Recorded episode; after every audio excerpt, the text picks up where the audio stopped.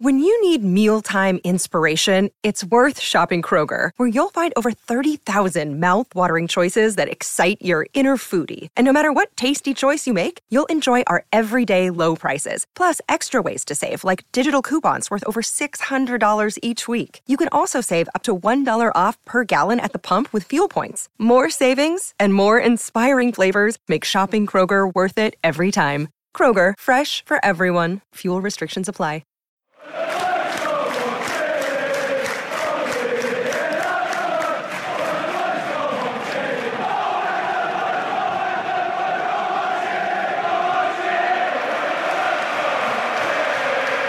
Hello and welcome to the first episode of the Inside Brockhall podcast. I'm Elliot Jackson and I'm joined as always by Ryan Hildred. Ryan, how are you? I am very well, thank you, Elliot. Are you good? Yes, I'm good. I've been looking forward to getting this out and getting moving with the podcast for a while now. It's been a long time in the making, but really pleased to finally be able to put this together with yourself.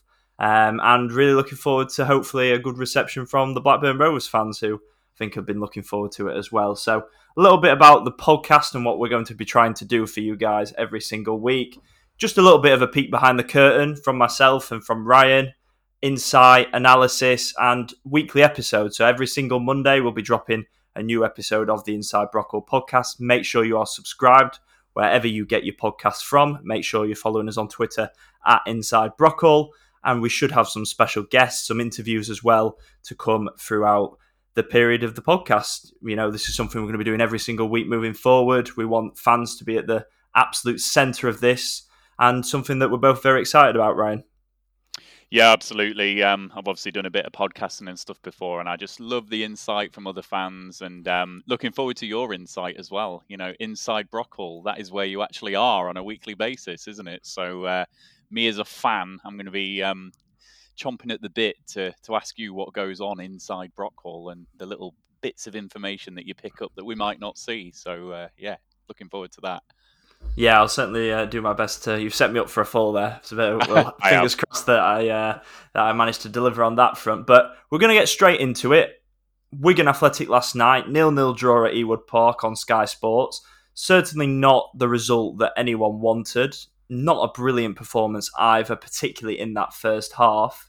And I think the overriding emotion coming away from Ewood Park for me was, What are Blackburn Rovers? What is the style? What is the identity? And are we getting closer to finding those questions out, the answers to those questions, or are we moving further away? And I think that's the bigger picture. In terms of the game itself, obviously it was a game of very few opportunities, the best of which came to Ben Brereton-Diaz in the first half. And as has been the case with him recently, it's now 12 goals without a game for him, Ryan.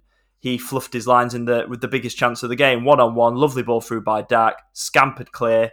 And if this had been in September, October, before the World Cup break, you'd have expected the net to bulge, no doubt about it. But it was a telegraph finish. It was quite a tame finish as well.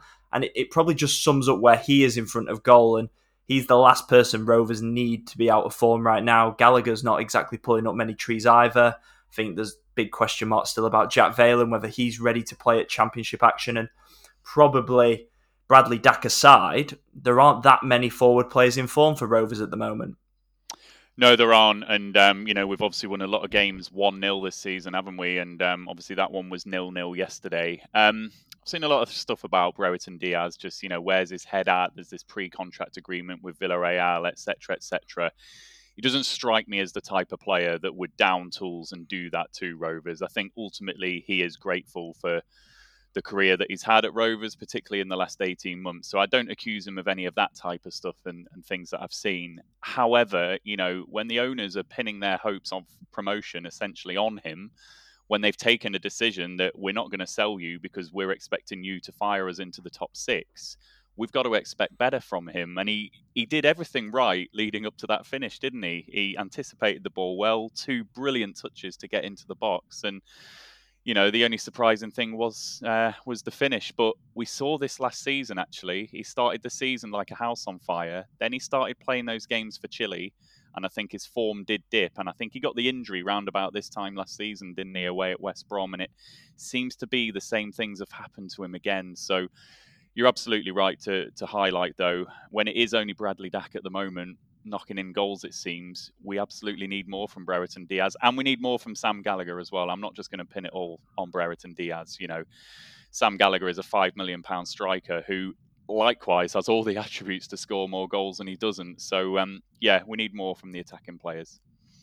Absolutely, and I completely agree with you on Brereton-Diaz. I think we've all known the likelihood of him staying at Blackburn Rovers has been pretty slim beyond the end of the season.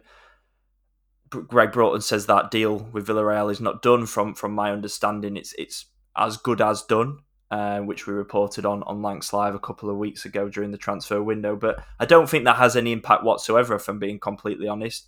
He looked very jaded in the build-up to the World Cup break, and you were hoping that that period off, obviously didn't go to the games with Chile during that period. You hope that that period off was going to help reset him, but he still looks like he's carrying little niggles. That dynamism that he had, even when he wasn't particularly scoring goals, he would carry the ball up the pitch, he would get Blackburn up there, and he just looks like a player short of confidence at the moment, and he's missing that spark and that energy, which I suppose goals will hopefully bring back. And it comes to a wider point about the attack in general, and the inability to get a number 9 in January on transfer deadline day, which that was obviously the top priority for the club in January, and they just didn't manage to do that, and it's left them very short up front. You've got Sam Gallagher, who is clearly not in form at the moment. You've got Jack Vail, who is yet to convince at Championship level. If I'm being completely honest, I think he should be out on loan somewhere, and I think we're probably expecting too much too soon from him. And outside of that, they haven't got any other options, because obviously George Hurst was let go and nobody came in. For me yesterday, the only thing I would have said was Tyrese Dolan not worth a shout up front? Yeah. Dolan did very well away at Norwich in December. He then got injured the following game against Nottingham Forest in the Cup, and he's not really had much of a chance since. I know he started the Cup game against Birmingham last week, but from the right-hand side. And whilst I don't think that up front is Tyrese Dolan's best position, what he will give you is pressing, intensity. And particularly in that first half, there were so many moments where Blackburn were just way too deep. They didn't step onto Wigan. They didn't press with any sort of intensity. And that's where, again, these questions about the style come in. When Jon Dahl Tomasson came into the club, we were told they were going to press high. It was going to be intense. It was going to be high-octane football. And then we're watching them play against bottom-of-the-league Wigan Athletic, with no disrespect, at home, with a back six, with Brereton-Diaz and Sorba Thomas following their wing-backs all the way back into their own back line. Where's the bravery? Where's the communication to pass players on? Where's the intensity to go after the ball? Because when they did go chasing after the ball at times, and I thought Lewis Travis was particularly good at this and did it on a few occasions, they won it back and they got into some dangerous areas at times. Yeah, they did. And on Tyrese Dolan, I'm absolutely gobsmacked he didn't make it on the pitch last night. Brereton-Diaz should have gone off. You know, let's just say it as it is. He had one of his worst games I've seen in a long time. And, you know, you just, as a manager, as much as you've said, yes, we're going to keep him, yes, because we want him to fire us into the Premier League, you've got to make those brave decisions. So you've mentioned the word bravery there. It's also bravery from the manager to make the big calls. And Brereton-Diaz had to be hooked last night. And you get Tyrese Dolan on. It's something different. It freshens it up. So absolutely. And yeah, some of the bravery on the pitch as well. We've seen this with Rovers over the last few years. One of my biggest criticisms of a Tony Mowbray side was that we respected the opposition too much. And I was looking at Rovers and I look at us and I think we've got good players that can hurt teams. So why are we setting ourselves up to contain them? This is bottom of the league. I know it's Wigan. I know they're our bogey side. Go and impose ourselves. You know, Ewood Park has been, on the whole, a happy hunting ground for us this season. So what are we fearing? Sean Maloney's in his first managerial job. You know, let's put them under the cosh. Let's get Sean Maloney thinking about things. But instead, you're absolutely right. It just felt tentative. It felt, you know, we'll win this 1-0. We'll get it eventually. It wasn't very proactive, was it? No, and the numbers bore that out as well. I've been having a look at some of the statistics from the underlying metrics of last night, and pressure per defensive action is a very good way of measuring how much pressure you're putting on the ball.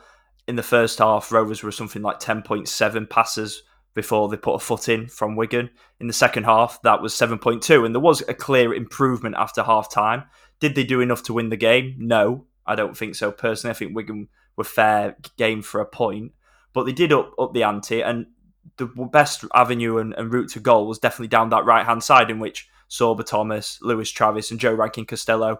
Quite a few neat combinations. I think they changed things tactically a little bit half-time and went to a more of a back three out of possession, in possession, with Pickering coming as a left-sided centre-half, Wharton and Carter, and that allowed Rankin-Costello sort of drift inwards, Travis to do those outward rotations, and they got in quite a few times, and if they were going to find a route to goal, it was Sorba Thomas, who I thought was quiet in the first half, but by no means the worst performer or did anything particularly wrong. You know, he certainly didn't shirk his defensive duties, as we've touched on, but certainly in the second half, he got the bit between his teeth. He looked like he was going to make something happen. And I think that was pretty much underlined by the fact that when Dack and Thomas went off around the 80th minute, albeit I do think Sorba Thomas's race was run, he did look absolutely knackered at that point, having not played a lot of football. The momentum in the game just completely disapparated. Yeah, it did. And you're right on your reflection with Sorba Thomas there as well. I think he eased himself into that game in the first half, and he took that corner in the first half at the Darwin end, where I think he absolutely blasted it, 20 yards high and wide. I was like, oh, here we go. Especially after all the talk that they brought in this set-piece specialist. That's it. I thought, here we go. He's not going to do what we've seen him do before, but absolutely he came to life in that second half. And those crosses that he was putting in, Bradley Dack is going to score goals off a Sorba Thomas cross. Even Sam Gallagher will. I saw Gallagher go in for a header on a Sorba Thomas cross as well. It's the laws of averages in games, isn't it? You put crosses into the box, you threaten the opposition, you're brave in possession. Eventually, it does lead to chances and it does lead to goals. And yeah, last night it was a stodgy old game, and maybe we've not got the rub of the green with that Bradley Dack cross, but yeah, brilliant performance from Sorba Thomas. And it's exactly what we saw at Huddersfield.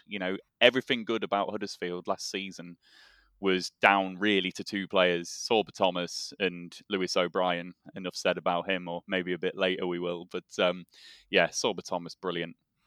Yeah, I certainly think it whet the appetite as he gets up to full match speed. There'll be more to come from him down that right-hand side. And there's competition for places out wide now. They've essentially got four wide players competing for two spots with Brereton-Diaz, Dolan, Hedges and Sorba Thomas. And it was good to see Lewis Travis as well, playing well. I gave him my player of the match on our ratings on Lanx Live, and I thought it was his best game for a long time that I've seen anyway. It was the first time, actually, that Buckley and Travis have started together since October the 4th away at Cardiff, which was obviously the 1-0 defeat. And Tyler Morton started every single championship game since then as well. So interesting with the team selection. Suppose the other notable absentee was obviously Thomas Kaminski, who's got a knee injury. Rovers are assessing the severity of that. And it's a good job, really, that Ainsley Pears has been playing relatively regularly, because he has been playing in all the cup games. He obviously played at Birmingham on Tuesday night before Kaminski got injured on training on Sunday. And he's looked like a safe pair of hands. He certainly played very well in the Nottingham Forest game when they went out the Carabao Cup, despite conceding 4 goals. And I think there's been a lot of worries about Ainsley Pears, I think it's fair to say. Obviously, it was the Wigan game quite infamously where he chucked a couple in. But I think some of that confidence from the fan base has been started to be rebuilt over the course of the season. And I think had this happened last year, I think there'd be a lot more panic about than there is right now, because he has performed quite well. And again, I thought he was very decent yesterday. He was confident in his handling. He definitely got an elbow to the face for the Wigan goal that got disallowed. There was no doubt about that one. And I think that he's someone that certainly deserves probably a little bit of a chance in the championship. And this Kaminski injury has probably coincided with that well for him. Yeah, I think so. And Ainsley Pears is an interesting one, because I think it can be hard as a sub-keeper to, fully be integrated into a squad and know what your place is and all of that. But whenever you look at some of the social media stuff that Rovers players put out on Instagram or Twitter or anything like that, Ainsley Pears is always there. Off the pitch, he is a big member of this squad.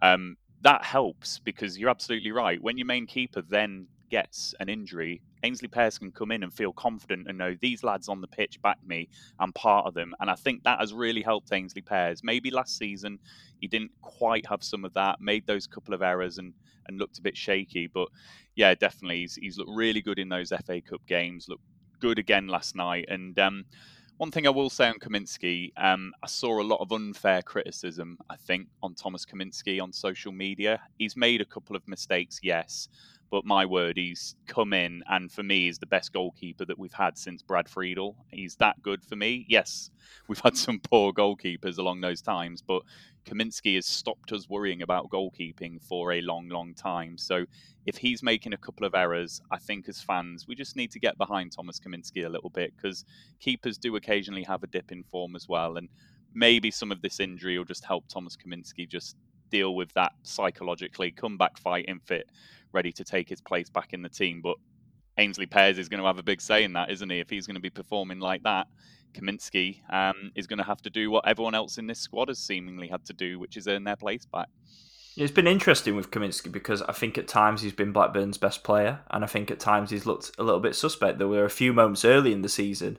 You think back to the second goal that Reading scored, for example, the one at his near post, and the goal that Lewis Baker scored against Stoke as well earlier in the season. There have been a few moments where he's looked a little bit suspect. Then he had a fantastic run of form, and then he's had a couple of more wobbly moments in the last few weeks. So it's been interesting with him. He's got the best sort of underlying numbers in terms of goal prevention. They're right up there at championship level. So it'll be interesting to see how that develops. We'll find out later in the week when Jon Dahl Tomasson does his pre-Watford press about what time frame we're looking at with Kaminski, and it'll be certainly interesting to see how that develops with the battle for the gloves. Obviously, Ryan, the big moment in the game and the most controversial moment was right at the death. Harry Pickering penalty. Jon Dahl Tomasson certainly thought so. Harry Pickering certainly thought so, and even Sean Maloney seemed to think so. So watching back from the TV, what was your view? It was one of them that on first viewing it looked like a penalty, but then when I started looking at the replays and actually thinking about this as a football fan and not a Rovers fan in the 97th minute in the Blackburn end, I think you've seen them given, you know, if I give that cliche, there's a little bit of contact there, but I don't think it's the contact that's led to Pickering going down in the way he has. I think it's a very kind of clumsy coming together. Obviously, our pitch is a disgrace at the moment, so the defenders actually probably stumbled on our pitch. And just on that note, you know, best wishes to Martin Kelly, because looks like his injury is a result of our pitch as well. So I think the stumble due to the pitch into Pickering, it's not for me, that one. As much as I obviously would have loved it to get a 97th minute penalty, I don't think so. I concur. I haven't seen it back actually, but from my first viewing live, it looked to me like Watmore sort of slipped and went down, and Pickering just kind of saw him go down and thought, I'll have a little bit of that and see if I can get myself a penalty. Now, everyone else seems to think it was a penalty, but that was my first view. I haven't actually seen it back yet either, and I'm glad that you agree with me, so I don't feel like I'm on my own anyway. It's a strange one. It is a really strange one. There is definitely contact. It was just how slowly they both went down. They almost went down in installments as well, didn't they? It just didn't look natural. One thing I will say, though, you know, going back to Brereton-Diaz, the through ball he played was just half-arsed. It was just a lazy ball through, and actually had Diaz played that ball as he should have done, Pickering's probably running onto the pass, let alone getting fouled. So I'm looking at the Diaz pass as well as the incident itself.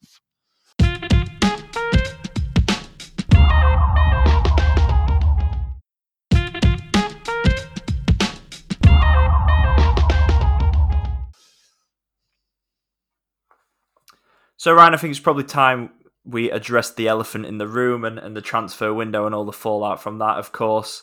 As we record on Tuesday at about 4:45, the deadline has passed for Blackburn Rovers to submit their appeal to the EFL regarding the registration of Lewis O'Brien and Ethan Brierley. Just an absolute mess, really, if we're being completely honest, and a 7 days to forget for the football club. I'm intrigued to get your views on it first and foremost as a supporter, having seen it all unravel. It's just not ever a situation you want your football club to be associated with. It has been a bit of a farce. It has, and I think as fans, we've all gone through, you know, the various stages of grief with this one, I think. Obviously, the bedrock that all Rovers fans are on here is, you know, relegation from the Premier League, Venky's ownership, whether you agree with it or not, all the pain that we've had through the years, League One, all of that stuff. That's the bedrock and the baseline, which you're always opening those scars when things like this happen. the stages of grief, obviously, Lewis O'Brien, what a player he would have been to bring into this team. You know, when that news broke, you know, yourself and Rich Sharp and others broke that news, I was excited. It was like, wow, this is a player that's going to improve us in the team of the season last year for Huddersfield. This time last year, if you told me we were getting Sorba Thomas and Lewis O'Brien, we all would have gone mentally nuts for the right reasons. So I was excited for those reasons. So then obviously when it didn't happen, you know, I'll come on to that in a moment. When it didn't happen, it's those stages of grief that you go through, isn't it? So there's the anger. Why has this happened? Why can't the club get it right? What's going on? There's the upset that we're actually not getting a really good player in Lewis O'Brien. And then there's just the kind of numbness and the disbelief that, you know, against that bedrock of stuff that I've just explained there, here we go again, another thing. When does this end for Rovers? It just gets you feeling numb as a fan again. In terms of, you know, the reasons why it's happened, a couple of things I'll say. It's not been said explicitly by Greg Broughton, and I could be wide of the mark here, but there is clearly some human error that's happened within Ewood Park on that night. And let's remember that there are human beings that are earning livelihoods and livings, and human beings make mistakes sometimes. So I'm personally not going to hang those individuals out to dry for something that anyone could do in their day-to-day job. You know, we all make mistakes. The other thing I'll say, Greg Broughton, I really appreciated him coming out and fronting up to the media and fronting up on Rovers TV. I thought that took a lot of bottle to do. I think it showed excellent leadership, and I think it showed what he's about and what he's trying to do with JDT. Some people will be more extreme in their views than I'm expressing here. I get that. I get that people are feeling angry about it all. But a thing I'm hanging on to with what Greg Broughton said is he said, we use the same process that we've used for the last 10 years. This now gives him an opportunity to actually eyeball whether those processes are good enough and fit for purpose and make some positive changes.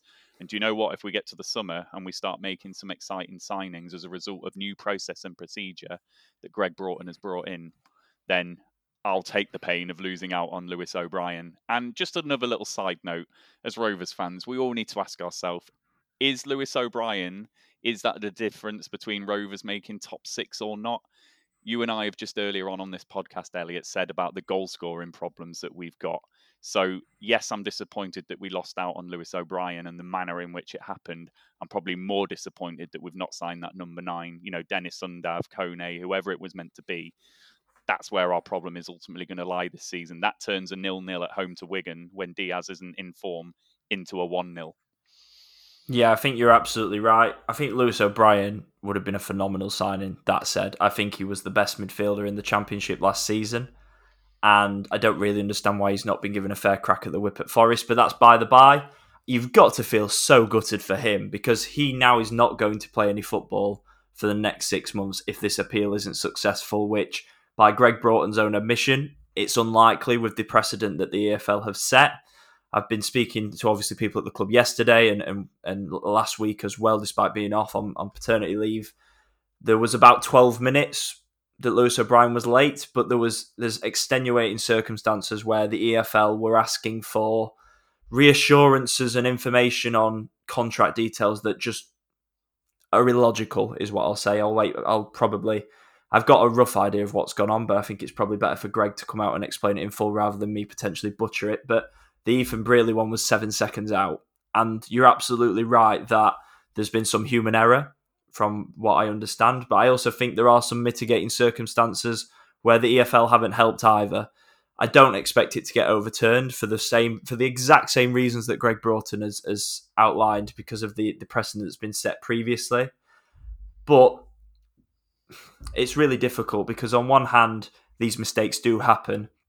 But at the same time, you have got people in place at an elite level football club at the top of professional football that shouldn't be making these mistakes and should make sure that these things get over the line. And I think the full reasons will come out. Greg Broughton has said he's happy to come back to speak to local media this week. Regardless of whether if the appeal's unsuccessful, they will outline what the issues were and brief the local media rather than particularly put a club statement out. So we'll have an even better idea then and we'll be able to go into it in even more depth, but from what I've heard and the understandings, it's a fair bit of human error, and I think there's also been some cases where the EFL have just overcomplicated what was already a relatively complex deal with the obviously the obligation to buy if Blackburn were promoted for a certain figure, what those wages would then look like if Blackburn were, say, relegated and things like that that came into it. And in the end, they were about 12 minutes out on Lewis O'Brien and about 7 seconds out on Ethan Brierley. But there were conversations with the EFL that could have sped that process up. So I think everyone's a little bit to blame. I can see why everyone's gutted. But as you said, the biggest disappointment is not getting a striker. You know, myself and Rich and Radio Anks were constantly told throughout the transfer window the top target is to bring a centre-forward in. Deniz Undav was agreed. They were waiting on the green light, very similar to the way that Tyler Morton and Sepp Vandenberg were agreed in the summer, and they were just waiting for the green light for those to be officially approved. Obviously, that never happened with Vandenberg, but it did with Morton. And Undav decided he didn't want to come in the end. He decided he wanted to stay at Brighton and fight for his place. Ironically, he started at the weekend for them and missed a sitter. I don't know if you've seen it. He sort of blocked off the post. So that was quite funny to watch. But yeah, he didn't want to come. They've obviously had so many different ducks in a row that, you know, you never just focus on one target. The Kone deal broke down relatively last minute because nothing to do with Blackburn, but the player that they were supposed to sign to let Kone go, that fell through. And that can happen in the transfer window. And the January window in particular is very much a window of dominoes. As you know, it's a little bit cliche. It's been said so many times, but you are waiting for a chain reaction. You're waiting for other deals to get your business done. Joe Gelhardt was a player that I think he was definitely on the list. I know that for a fact. I don't think he was certainly Jon Dahl Tomasson's first choice. I think the idea Thomasson wanted a striker that could stretch the play, that could run in behind. And I think the fear with Gelhardt was, is he another diminutive attacker similar to what we've already got that wants to come to feet and create rather than stretch the play and offer something different? And I can kind of see what they're saying with that. Plus, the sort of package he was on financially was a lot more than some of the other clubs. I think he's on something like 40 grand a week, and Sunderland are paying, obviously it wouldn't have been paying all of that, but it would have been a portion of that with clauses, from what I understand, where if he'd not played a certain amount of minutes, that fee and that the loan contribution would have gone up and up. So if you've already got a striker that your manager's a little bit unsure on in terms of will he fit the right style of play, the last thing you want is to be punished financially because he's not getting the minutes that you've agreed to. So I understand why that one, they were in for him, but they were never strong. It wasn't like they were blown out of the water and he chose Sunderland. Undav was unlucky because he didn't want to come, and so was Kone. But to not get a striker through the door and to let George Hurst go as well, because George Hurst couldn't be recalled by Leicester without Blackburn's agreement. Let's make that clear. It was made very clear early in the window that he couldn't be sent back by Rovers and he couldn't be recalled unless all parties agreed. Now, Blackburn clearly did agree to those parties or he wouldn't have gone. So that was a risk they were running to then do that and not get a striker in. It seemed inconceivable going into January that they would end the month weaker in terms of options up front than when they started it. But ultimately, that is where they are right now. Yeah, and it's ironic because we've just been talking about Sorba Thomas. I actually think George Hurst would thrive on Sorba Thomas deliveries into the box. So, you know, that is unfortunate in that sense. You're absolutely right. We've essentially thought we had the green light on Deniz Undav, let George Hurst go, and we run the risk of that deal obviously not going through in the way it has. What it possibly does do now is open up the door for certainly Jack Vail to get more minutes, as we've just reflected on. I think there's still work to be done for him to convince me, but I'm seeing little flashes with his hold-up play and other things like that. Hopefully, it's probably too much too soon for him, isn't it? Yeah, if we're being completely honest, that's my feeling on it. Without being harsh, I think he's clearly got talent. They've given him a new long-term contract, but he probably should be on loan at the top end of League Two or League One, banging in some goals and gaining some confidence and heading for pre-season to make an impact for next season. Totally. And, you know, the other one it probably opens up a place for is Harry Leonard, who I've seen in and around the squad. But, you know, I look at Rovers at the moment, and the thing that's bothering me the most about our performances, particularly away from home, we need a central presence. I think we're a really, really easy side to defend against. You know, the Rotherham away game, for example, they had Sean Morrison at the back, who literally had a cigar out in that back line that they had because we had no one engaging with him.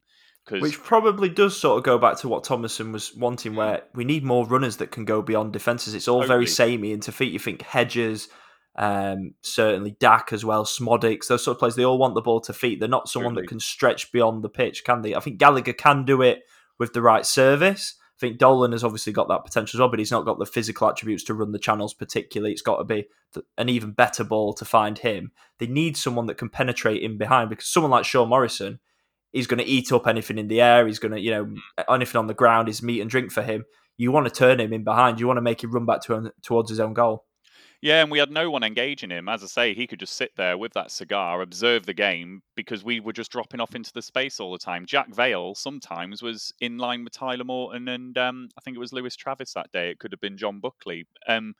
It was just ridiculous. So we need a central presence. And if we have to force Sam Gallagher to play that way as a result of this January transfer window, particularly with the knowledge we've got Sorba Thomas on the right delivering some balls into the box, then maybe that's the way we're going to have to go. But, just to address your very first question on this, yeah, really, really disappointing that we've seemingly weakened ourselves, because for me, we're going to have those results like we had last night, the 0-0 at home to Wigan. They're going to be the games where you need that fox in the box, and we can't just rely on Bradley Dack all the time. We can't. I think that result last night really sums up the frustration of the last 7 days, doesn't it? The last thing they needed was a 0-0 draw against bottom of the league at home after the 7 days they've had, where they've had a few half chances, didn't probably do enough to create enough to win the game, as I've said previously, but enough half chances where if you got that striker, they'd probably win the game 1-0 and everyone's feeling a lot better around the place. But it does feel like the club is at a bit of a low ebb in terms of just the general mood. There's obviously a huge level of frustration with Jon Dahl Tomasson in terms of he's frustrated. His post-match interview last night, and that was very similar to the one he did with Sky, which I've seen back since, where he's very deadpan with his responses about the window.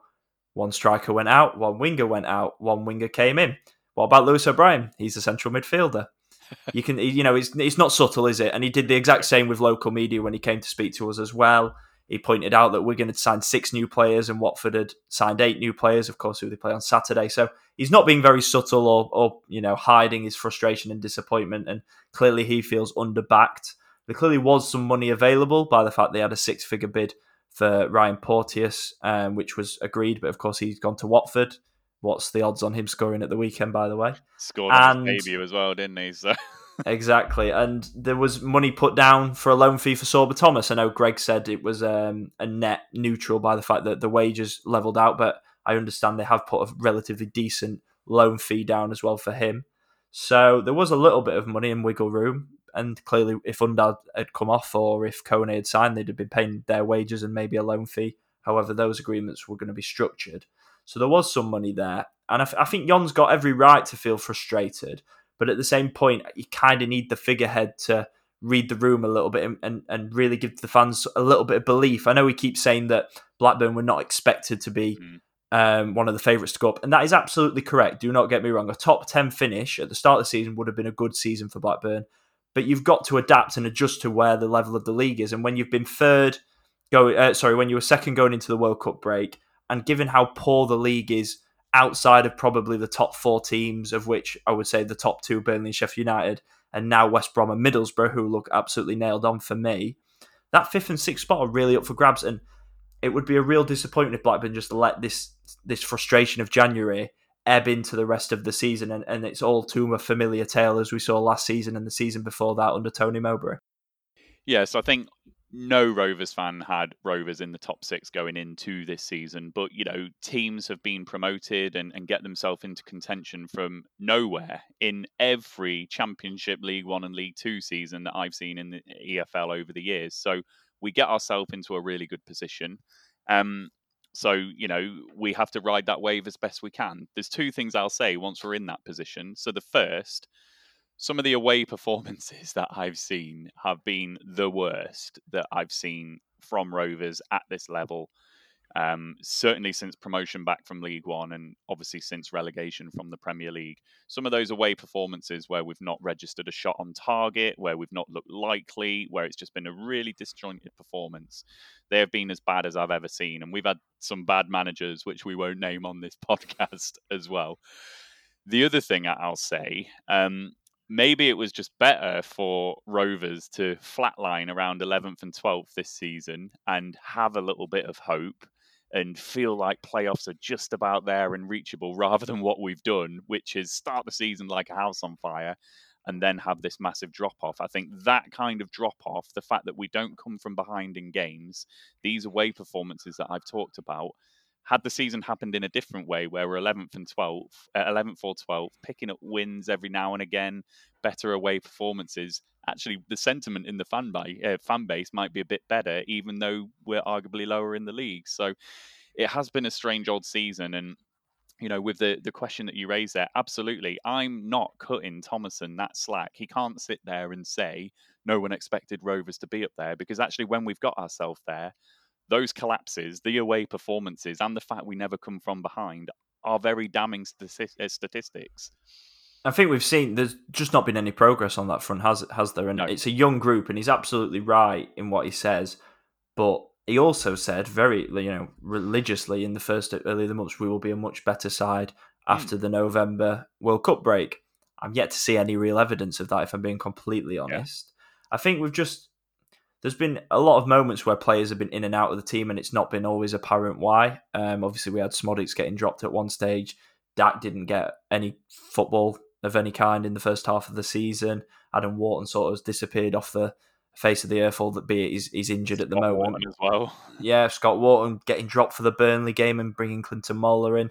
There's just been some very strange decisions at times where Jon, you would have to say, has probably not helped himself. Yeah. But equally, I do think they were overachieving, but the underlying numbers were clear. I know a lot was made of the metrics earlier in the season, but you can't outperform your expected goals and the lack of chance creation throughout a 46-game season. You just can't do that. And I think we also need to bear in mind that this is probably the last season they're going to have Ben Brereton-Diaz. So that's an opportunity to strike, and the owners have clearly backed them financially by saying, no, we're going to give you another season of him to try and keep them up. Because if we're being completely honest, looking at this Blackburn team, he's the one Premier League quality player in the team. And even then, he's probably Premier League quality for the first half of the season and top end of the Championship for the second half of the season. So without him in the side, it significantly weakens it. And that's the difficult thing to balance, because they're overachieving if they get in the top six. But by the same token, clubs overachieve every year, like Huddersfield and Luton last season. Who would have had Huddersfield one game away from the Premier League last season? You've got to adapt to the season in front of you. And I think from what I've picked up, there's been frustration with the fans at Tomasson, rather than going, we're not favourites, which is absolutely correct. I think they would have liked a little bit of, we're overachieving, but do you know what? We're a good team and we can go and do this. And that little bit more belief, I think, has riled a few fans from what I've picked up on. Yeah, and overachieving cannot be used as an excuse to excuse some very damning results, as I've said. 4-0 away at Rotherham when they've not won at home since November or whatever it was. The 3-0 away performance at Burnley, the 3-0 away at Sheffield United. Was it 3-0 at Reading? Some of these, the Reading one was shocker, yeah. Oh, these are dreadful performances. So overachieving does not excuse those performances. We are right to expect better. Even if we are 24th in this league, we should not be losing 4-0 away at Rotherham. So overachieving is not an excuse. So, I'm not cutting Tomasson the slack with that. I cut the slack in areas such as young team, frustrating transfer window, other things that have happened during the season. Yes, I'll cut the slack there, because this young squad definitely needs our support and definitely needs our backing. But no, I am absolutely right to expect that when we're paying our money and travelling to Rotherham and places like that, we can at least expect a shot on target in the second half when we're trying to come back in a game and looking likely. That is stuff that can't be excused.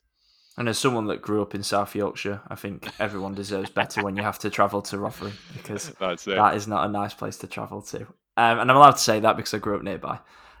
It doesn't get any easier really, Ryan, does it, when you look at the fixture schedule? Watford away on Saturday. They are a side that have been quite erratic at times and probably flattered to deceive. Sound familiar? But nonetheless, a very good team with very good players, a good manager, an experienced manager who's got promotion out of this league before. Blackburn obviously beat them 2-0 in the reverse fixture. So it'll be an interesting... Again, it's so hard to predict what version of Blackburn Rovers is going to turn up. There is no doubt that Blackburn have got the capabilities to go to Vicarage Road and get a result, but they could equally get turned over 4-0, and I don't think either result would particularly surprise fans. No, Watford are a dangerous side in that regard, because when they turn it on and when they click, they really click. You know, players like Ismail Assar and João Pedro, you know, absolutely brilliant at this level. I've not kept up to date whether they're injured or not going into this game. I know Watford have got lots of injuries, but you're absolutely right. If we turn up with any semblance of that away performance at the likes of Rotherham, Burnley, Sheffield United, it's going to be another heavy scoreline, unfortunately. The quality does eventually rise to the top in this division. It rises to the top eventually at League One and League Two level, as Rovers found when we got promoted as well. So we have to be wary of sides like Watford and West Brom, and we have to threaten them more. You know, we cannot have no shots on target away from home. We cannot look unlikely of finding the net at times like we did last night against Wigan. We simply have to be better. And if we harbour any ambitions of the top six, if there are fans that still think that we might, we simply have to go and get a result at Watford. And that would put us above them. It would send out a real message. It would re-energise the fan base, etc., etc. But yeah, Watford are a dangerous side, Elliot. And, you know, I'm expecting a really tough game on Saturday, that's for sure. And of course, it seems written in the stars that Ryan Porteous will make it 2-2, having scored on his debut against Reading. And that's just the way it goes for Rovers as well, isn't it? Yeah, sadly so. I am absolutely expecting that goal to go in. I'll have to look at their squad and see if there's another ex-Rovers player in there or someone we've been linked with before as well, and do my research in that sense. But yeah, you can just see it now. Porteous in front of the Rovers fans in the away end. It's one of them that will just sigh when it happens rather than get angry. We're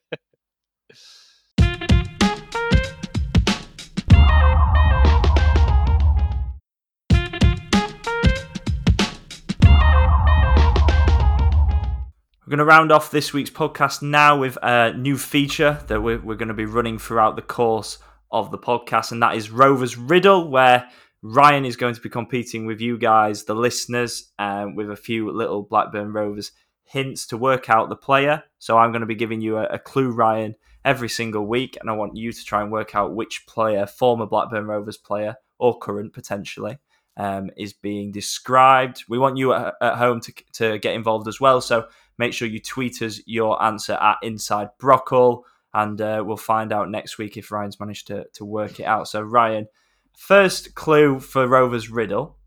The festive ship is swaying side to side. That is player number one for you to try and work out. And for you at home, make sure, as I say, you're tweeting us at Inside Brockhall to give us your answer. And the second one is a Middle Eastern city suitable for cars, bikes and pedestrians. So it's very much like the game Blockbusters, if you're old enough to remember that. So that's one for you guys to have a think about at home. And I hope you've enjoyed the first episode of the Inside Brockhall podcast. We've certainly enjoyed putting it together and all the preparation and planning that's gone into this. As I say, it's going to be a weekly pod coming out, usually on a Monday, depending if Sky Sports play havoc with the schedules or not, which obviously we know how much they like to do. Make sure you're following us on Twitter at Inside Brockhall, and make sure you are subscribed in your chosen podcast app. Should be up and running on Apple and Google as well as Spotify very soon. So make sure you're subscribed, and we'll catch you again next week for another episode of the Inside Brockhall podcast.